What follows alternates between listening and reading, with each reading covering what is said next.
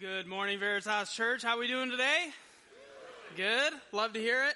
If we haven't met, my name is Jordan. I'm on staff here with our college ministry. Want to do a couple things for you quick. First, direct your attention to the program. So if you look at the back of this thing, has a lot of important dates and information that you actually should be reading and participating in, okay? So I'm not going to talk about them because I trust you can read, but make sure to read it. Sound good? Say yep. Love it.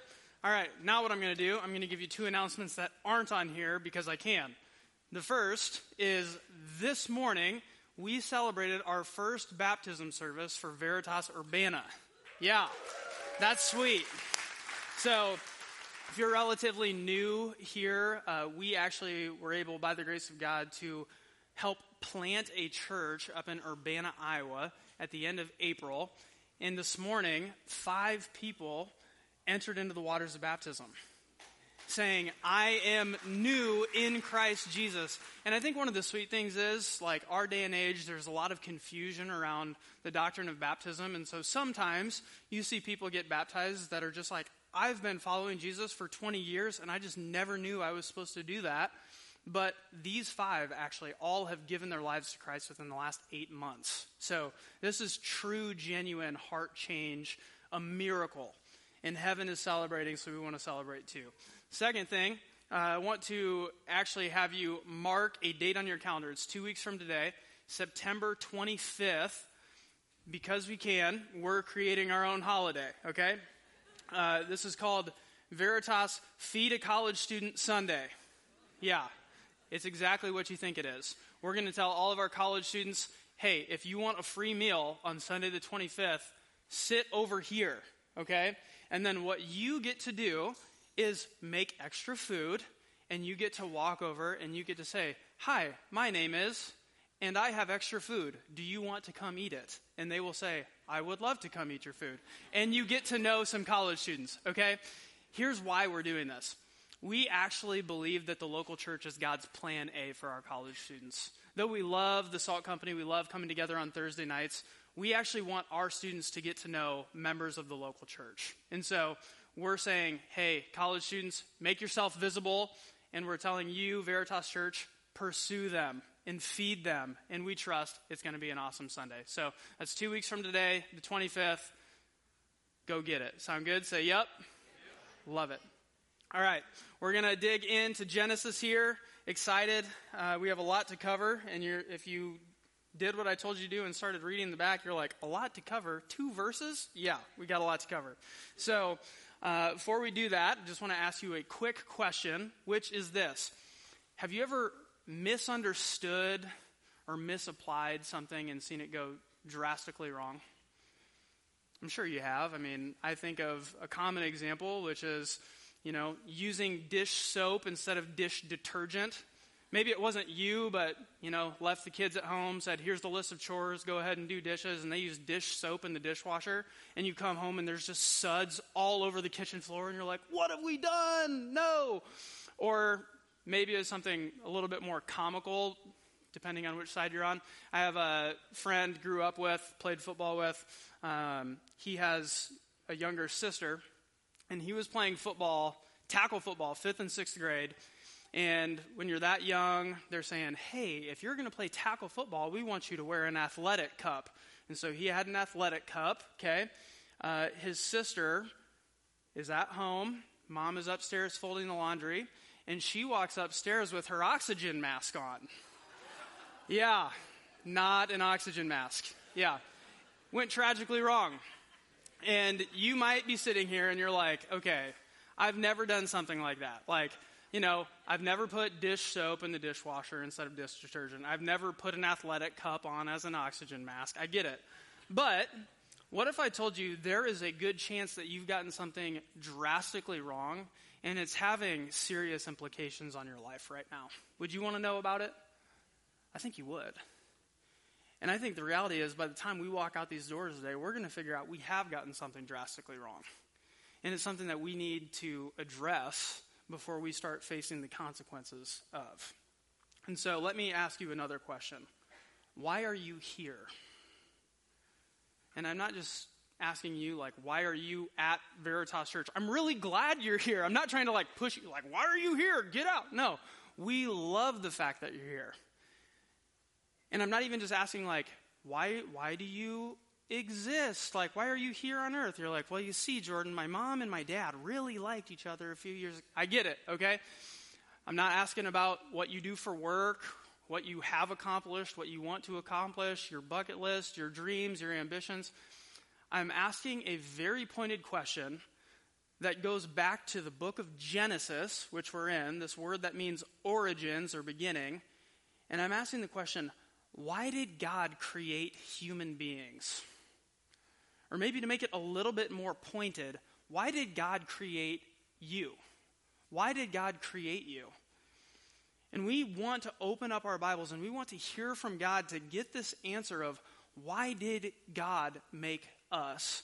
And so we're going to open up to page one of your Bible, okay? Genesis 1. Again, this book that means origins or beginnings, and we're in the first chapter, page one of your Bible. If you missed last week, Ian kind of opened up our series, and I think he gave us a couple helpful statements that I hope continue to guide us as we work our way through this book. Okay, the first is this. This, speaking of the Bible and the book of Genesis, this is not a book for us to bring our own opinions to. Rather, it is a book for us to ask the question God, what do you have to say? And secondly, this is not a book for you to win arguments with. It's a book about God, that we can know Him, love Him, and obey Him. This book is not all about you. This book is all about God. And yes, it is going to answer this question why did God make you? But it's ultimately about God. And so Ian talked through Genesis 1, the first 25 verses. And what he kind of opened our eyes to is this reality of creation showing us God's control and care. Right? You see at the very beginning, the earth, it says, was without form and void, was in chaos. And then God speaks. He opens his mouth. And with the very words, let there be, boom, creation happens. God speaks life and order into place. We see God's incredible power put on display. And the, the sheer fact that God has created actually tells us that God is in charge right? If God has created the world, he gets to tell the world what to do. He has the authority. But not only is God in charge, we get to see that God cares deeply. Right? You just look at the attention to detail in the first 25 verses of Genesis, how God just so intricately wires creation in such a way that it brings about life and fruit and flourishing. God is not only powerful, He is considerate, right? He moves towards us, He cares. But we actually ended last week kind of not all the way through creation, right? We got to see God create night and day, and we got to see Him make, you know, the land and the sea and the creatures and the plants. But today we're getting to humanity. It's really sweet. I want you guys to read these verses with me Genesis 1 26 and 27. And the Spirit of God says, Then God said, Let us make man in our image, after our likeness, and let them have dominion over the fish of the sea, and over the birds of the heavens, and over the livestock, and over all the earth, and over every creeping thing that creeps on the earth. So, God created man in his own image. In the image of God, he created him male and female, he created them. Now, if you were with us last week, you remember Genesis is not a book that was written to Adam and Eve. Was written in between the years of 1440 and 1400 BC by a man named Moses. He is leading Israel in the wilderness. They've been set free from captivity in Egypt. And now they're wandering around in the wilderness, and God speaks to Moses and through Moses to bring this word to the Israelites about himself and about who they are.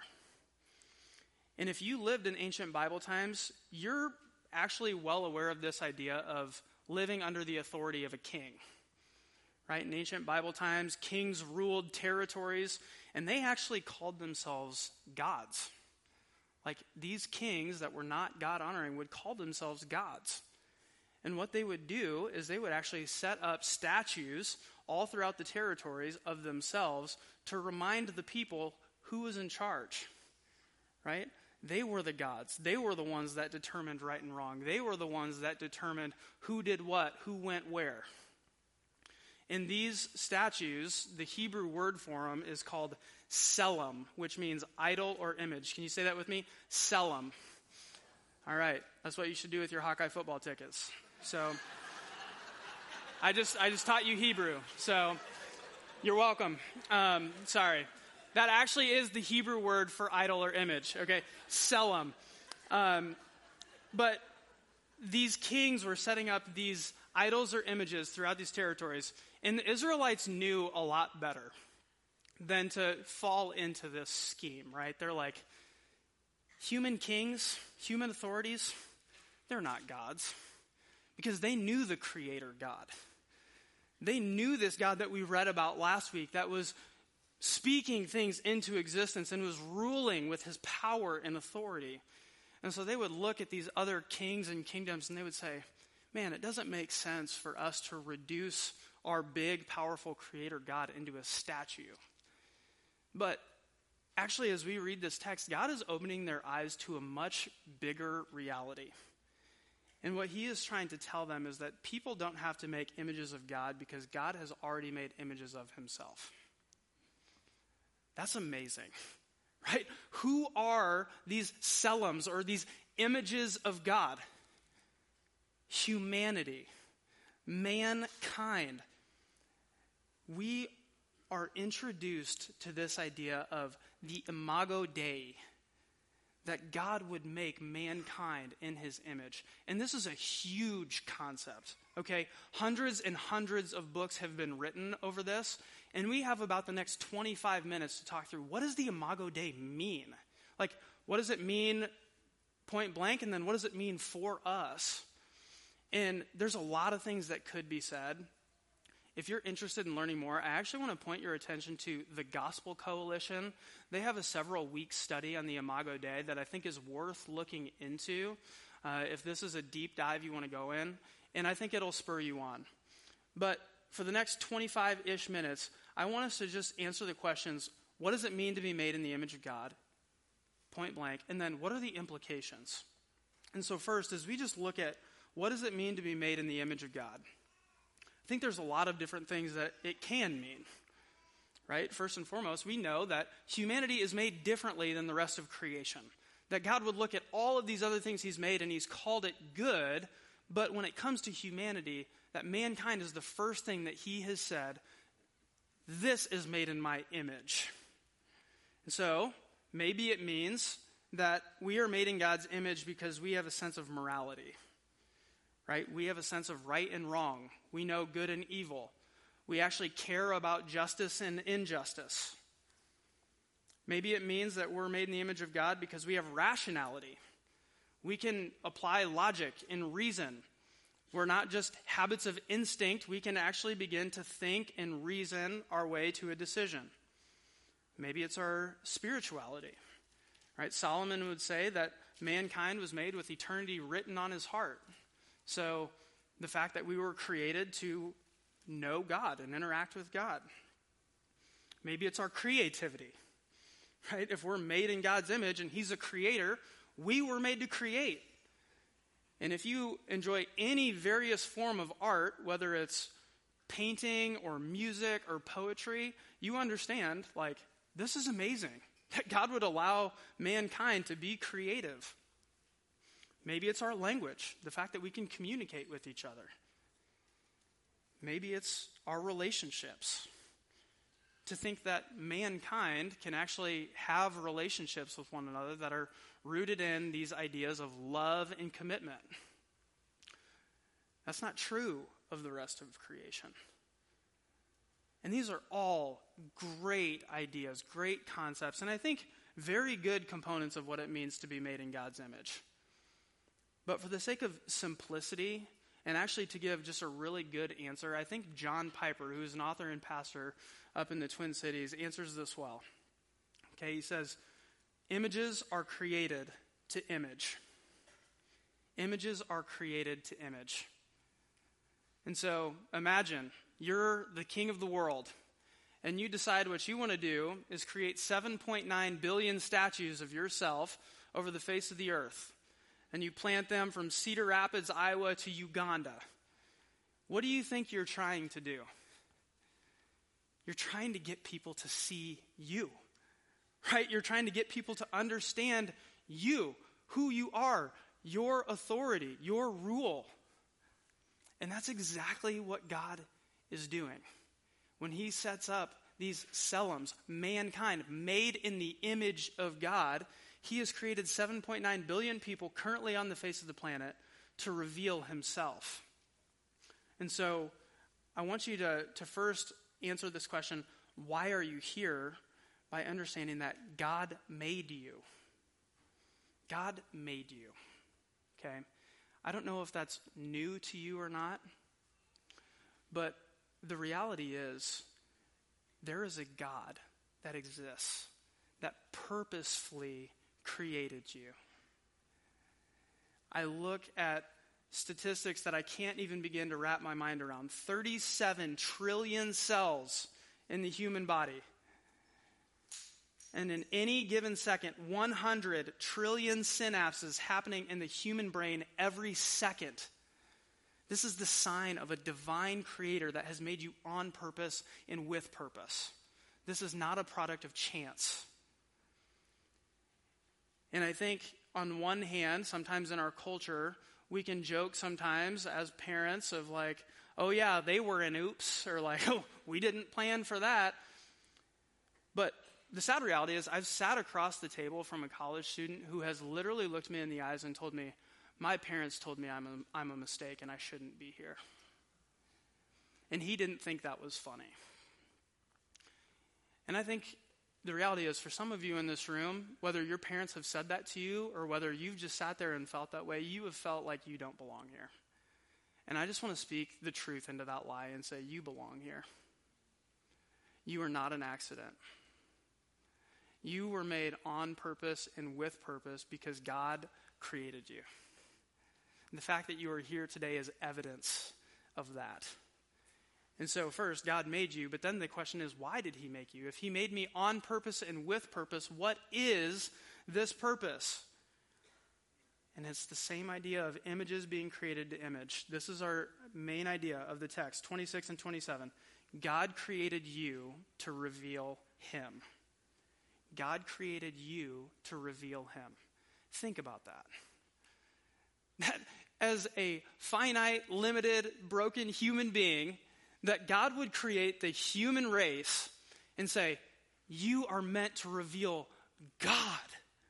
Like this big, beautiful, powerful, amazing, caring, kind God. And He wants to make Himself known. How? Through you, through me, through humanity. Like verse 26, I just want to look at the first sentence here. It says, Then God said, Let us make man in our image, after our likeness. And this word man here is Adam, which doesn't mean men, it means mankind, which means everybody. Everybody that has walked the face of the planet, God has created mankind in his image. And I think there's actually two ways that we, we can get this wrong, okay? The first is you think really lowly of yourself. Maybe you self deprecate. You go home and you're like, man, I'm a mistake. I'm awful at this. I, I, you know, I'm worthless. And I just, again, I want to speak truth into that lie and say that is not true. And your self deprecation is an offense to God because He has made you in His image.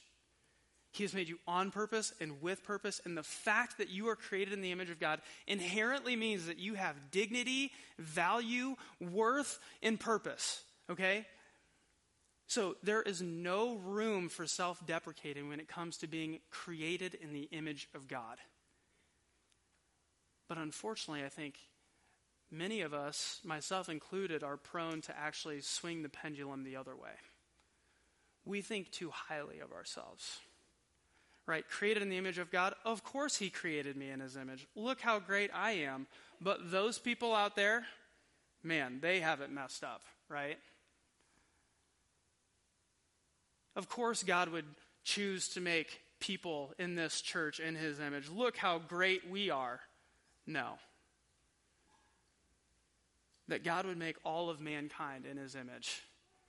I think it's a confronting reality that we actually have to begin to wrestle with and say, okay, if God has made all of mankind in his image, not just me, but everybody across this room, across the city, what does that mean?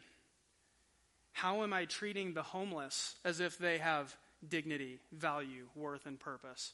How am I treating the disabled in our community? What does it look like for me to care for the orphans and the widows in our city as though they have dignity, value, purpose, and worth? What's it look like for me to, to move towards immigrants people that look differently than me, speak differently than me, think differently than me, but that have been created in the image of God and say, I'm going to treat them as though they have been created in the image of God and as though they have dignity, value, purpose, and worth. How are we doing there? How are we doing with the men and women that we are across the screen from behind a closed door? People that have been created in the image of God that are being treated like products online. How are we doing there?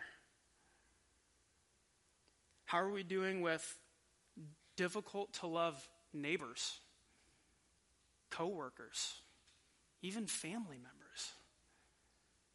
Right? It's pretty easy to start to actually not treat them as though they have dignity, value, purpose, and worth because we think so highly of ourselves. And I just want you to know, Christians, I kind of expect this outside of the church, this devaluing of human life. But this should not exist within the church. This has no place in the church, actually. To look at the human race from conception to natural death, womb to tomb, and to say, we believe every human being has inherent dignity, value, purpose, and worth because they have been created in the image of God. This has to be the position within the church because the Spirit of God, through the Apostle Paul in 2 Corinthians 5, says this If you believe in the life, death, and resurrection of Jesus Christ, if that is a reality for you, here is what you are to do regard nobody according to the flesh. That means you don't just look at people and say, oh, yeah, we're great, but those people over there. No, absolutely not when you understand that you were the one that was difficult to love. You were the one that was far off. You were the one that was isolated. And God moved towards you, and He created you, and He reconciled you. No, you say, now I can't help but see everybody as people that are created in the image of God. That is our only appropriate response. And that is the first implication that we actually need to take away from this being created in the image of God. That we regard nobody according to the flesh. Because everybody has been created in the image of God. But that's not all. Read with me in verse 27 again. It says, So God created man in his own image. In the image of God, he created him. Male and female, he created them just like in the first 25 verses of Genesis 1, we see God creating humanity with his authority to say, hey, this is how I'm going to create humanity, male and female, and with care. Right? This grand design of male and female that is meant to be for our flourishing. This shows God's control and his care. And my concern is that we live in a day and age that we are completely neglecting this truth from God's Word. Culturally speaking, we live in a world that we do not look to God for our source of truth, we look within ourselves. We look at our feelings, we look at our desires, and we say, certainly, if I feel this way, this must be true. And this is a depressing dead end, you guys. When we start to say, God does not define truth, but I define truth, and everybody defines their own truth, you are preparing to end up on an island. You are isolating yourself. You are robbed of truth, and, and you are placing the incredible weight and pressure upon yourself to be self made. When the reality is, you are not self made, you are God made. And His truth is meant to rule, it's meant to be authoritative, and it is for our good. And so let me just say this your anatomy is not an accident. Your anatomy is not an accident. I want you to read with me, verses will be on the screen Psalm 139. These verses that David pens under the inspiration of the Holy Spirit, talking to God, he says, For you, God, formed my inward parts. You knitted me together in my mother's womb. I praise you, for I am fearfully and wonderfully made. Wonderful are your works. My soul knows it very well. My frame was not hidden from you when I was being made in secret, intricately woven in the depths of the earth. Your eyes saw my unformed substance. In your book were written, every one of them, the days that were formed for me, when as yet there was none of them. It's beautiful. That when you were still, the Bible will say, unformed substance, that God intricately, intimately wove you together in your mother's womb and said, You will be a male or a female. And it's for your good. And you were made, again, you were made to reveal God. And so, men, the fact that you are created a man tells me that when God made you, he made you on purpose and with purpose. And the fact that you are a man means this is the best way that God knew he could reveal himself to you and through you. And you are best at being men and women. You were created intimately and intricately a woman because God knew this was the best way that He could make Himself known to you and through you, to reveal Himself in the fact that you function as a woman. And you are best at literally everything else. And all the dudes say, Amen. Come on. We know that's true. Okay? My concern when I look at this maleness and femaleness is that this actually presents a point of tension when we look back at point one. That we can actually look at the people in our culture that are being led astray by deceitful lies and schemes. And we, as the church, begin to not treat them as though they are made in the image of God. Okay? That must not happen. Rather than looking out at a world that is just in such cultural confusion around gender identity and being filled with hate and outrage, what would it look like if we, the church, had the eyes of Jesus and looked out at these people not with hate and outrage, but with hurt and compassion?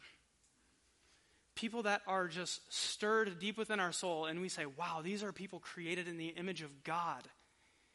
And they just don't know it. They don't know that they were made by God. They don't know they were made for God. And that we would look at them as sheep without a shepherd being led to the slaughter.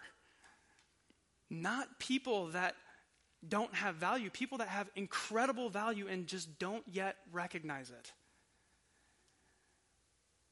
We, the church, should be stirred to think that way and to see that way. And I want you to know that this is not just an out there problem, okay?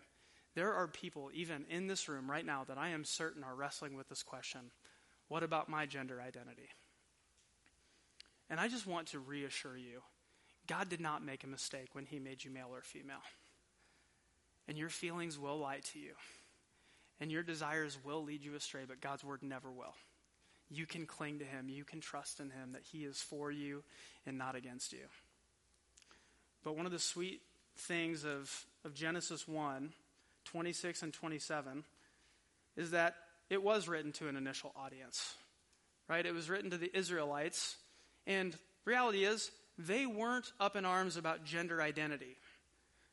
We need to talk about it because it's where the scripture meets the cultural moment, but that's not the primary point of the text. If you want to learn more about that, Veritas, we are actually releasing an equipping podcast on gender identity in the Bible that I want you to be looking for in the coming days and weeks. I think it'll be helpful for you as you just build out this framework of being made in the image of God. But that's not the primary point of the Spirit of God speaking of maleness and femaleness in this text. So I want to look back at verse 26 and then come back down to verse 27, see what, what God might be trying to speak to us. Okay, verse 26. Then God said, Let us make man in our image, after our likeness. Then verse 27 So God created man in his own image. In the image of God, he created him. Male and female, he created them.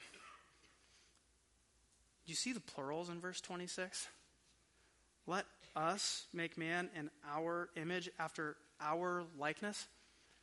It's fascinating, isn't it? And again, if you look back at the first 25 verses, you see kind of how God is creating. He creates plants to, to bear fruit from their seeds according to their kind. And then he creates animals to be able to reproduce and provide fruit of their kind. And now, when God is making humanity in his image and he wants to make according to his kind, what does he do? He makes male and female. He makes us relational beings because we serve a relational God. Okay? Verse 26, let us make man in our image after our likeness, does not explicitly say that God exists as the Trinity, but it is our first hint as we begin to read the rest of Scripture that God exists in community. Father, Son, Holy Spirit, the Godhead, one God, three persons existing in community. And that means this God did not create you because he needed somebody to love. God has been loving from eternity past because he himself is love. Right? 1 John 4, this is love. God is love. And so he didn't need you to be loving because he has always been loving, but he has created us as relational beings, people that can know him, love him, and obey him. And so, God making us in His image, He says, I want you to know me, I want you to interact with me, and I want you to represent me to the world around you. And so, a question that I'm left asking is what would people see about God if they looked at my life? What would people see about God if they look at your life? And this is where I think it's challenging if we want to answer that truthfully. Because I think we get this wrong from time to time, if not all the time. We get this wrong. Rather than being people that are living out of this great purpose that God made us for to reveal Him to a watching world, we are the suds coming out of the dishwasher, leaving a mess on the floor. People look at us and they don't see God. They're actually not seeing God. And I think there's some of us in this room that might say, that's exactly why I don't go to church. So I'm not about this Christianity thing. And I want you to know, you're looking at the wrong image, okay? Because sin has distorted our ability to image God. It has not destroyed it. We are all still created in the image of God, but sin has distorted how we image God. And God was not going to leave it that way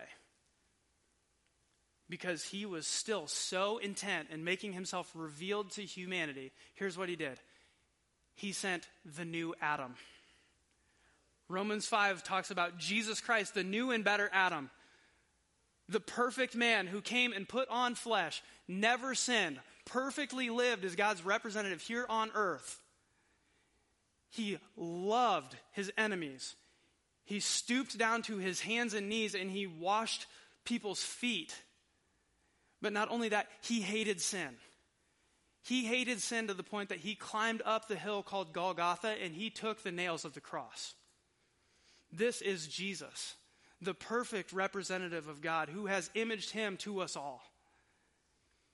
and in his life, in his death, in his resurrection, here's what Jesus has done, okay? Step one, he has reconciled you back unto God. Can I get an amen for that? Wow. That Jesus would step in as the perfect representative and reconcile us back to the Father. But here's what else he did He gave you the gift of the Holy Spirit. If you would say, I have placed my faith in the finished work of Jesus Christ, He has now given you His presence through the Holy Spirit that He might begin to restore the image of Godness in you. It's this process called sanctification, becoming more and more like Jesus. So if you've ever walked out of church and you're like, wow, I feel like I got punched in the gut, that is a gift. It is called conviction. And here's what God is doing He is carving the sin out of your life that is hindering your ability to image God to the people around you. He is carving that sin out of you. Because here's what He wants to do He wants to reveal Himself to you and through you, Veritas. That is the gift of conviction. And so, really simply, I want to talk through three applications of the image of God. And the first is this we have to repent.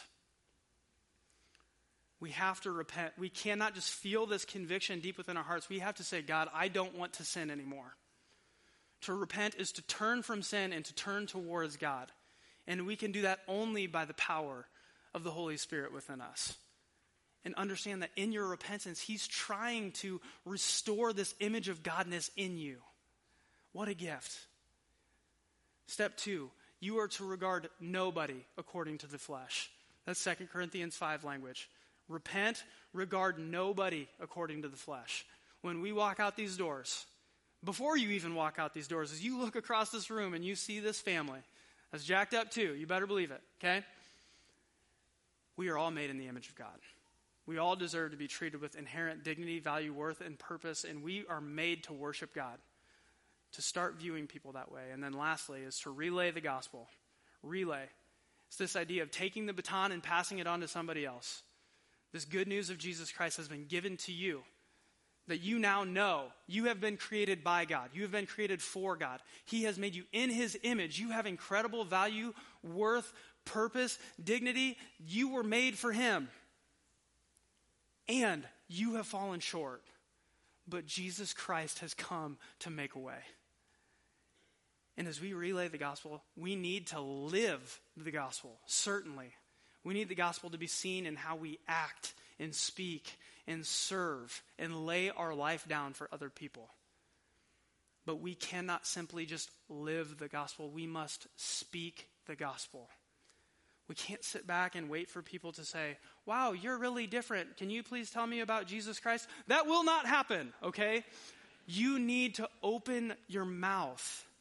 And just like, okay, get this, in the image of God, when God spoke and things happened, when you, made in the image of God, open your mouth and begin to proclaim the gospel of Jesus Christ. Romans 1:16 tells me this, I am not ashamed of the gospel for it is the power of God unto salvation for all who hear. Meaning when you speak the gospel, life happens. That's amazing. And I look at this bulletin, okay? Baptism, November 20th. It's not that far away. But you know what happens if we start limit, living out this image of Godness? November 20th, there's going to be a tank right here, and you better believe there's people that are going to be getting dunked in water that have said, Yes, Jesus is my Lord and Savior. And it's like, wow, how did you come to know that? I never knew I was made to know God. And I had this interaction with somebody where they actually told me that God made me and He made me to know Him, and Jesus made a way for that to be possible. Would we be that kind of church that lives out the image of Godness that we were made for? And would we get to see it overflow into more and more life flooding into our city, all for the glory of God? Amen? Pray with me. Heavenly Father, you are good, and you are big, and you are powerful, and you are mighty. And God, you have spoken creation into existence. With that, we understand that you are king, that you are authority, that you get to tell us what's best for us. And God, at the same time, we see your incredible care that you would create us in your image. What, What a humbling reality. That we were made to reveal you. And God, we confess that we have gotten this wrong. More often than we've gotten it right, God, we have not viewed ourselves the way you view us. We have certainly not viewed other people the way that you view them. And God, we plead you would change our hearts. Jesus, give us eyes to see people the way you see people.